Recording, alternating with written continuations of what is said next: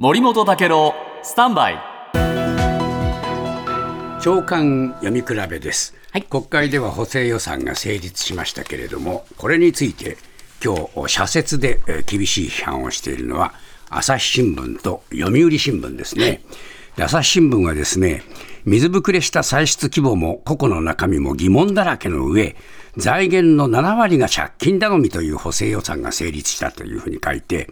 えー、型通り短い日の審議で問題点を正せなかったんだと、これでは国会全体への信頼が揺らぎかねないではないかと怒ってます。で、岸田さんもですね、説得力のある説明が最後まで聞かれなかったと。で、これ、東日本大震災後などに匹敵するような13兆円余りの財政出動が、なぜ今必要かという根本的な疑問にも答えてない、こういうふうに起こってるんですね。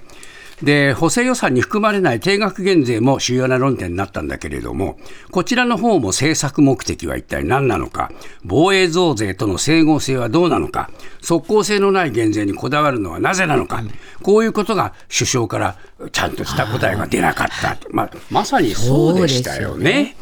で、首相の判断の根っこにはですね、自らの権力維持や選挙対策がある、があるんじゃないの？と、そんな疑いの目が注がれていることを首相はもっと深刻に受け止めろと、まあ怒ってます。で、さらに、えー補正予算には野党の日本日本維新の会と、それから国民民主が賛成に回ったと。これほど問題点が明白な予算の成立を後押しするとは、野党と言えねえだろうと、こう怒っています。野党の本分を忘れるなと。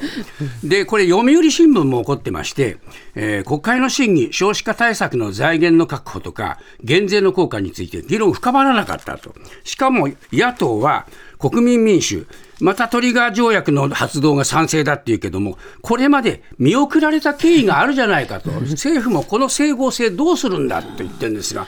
本当にね、この2つはやっぱり気になりますよね。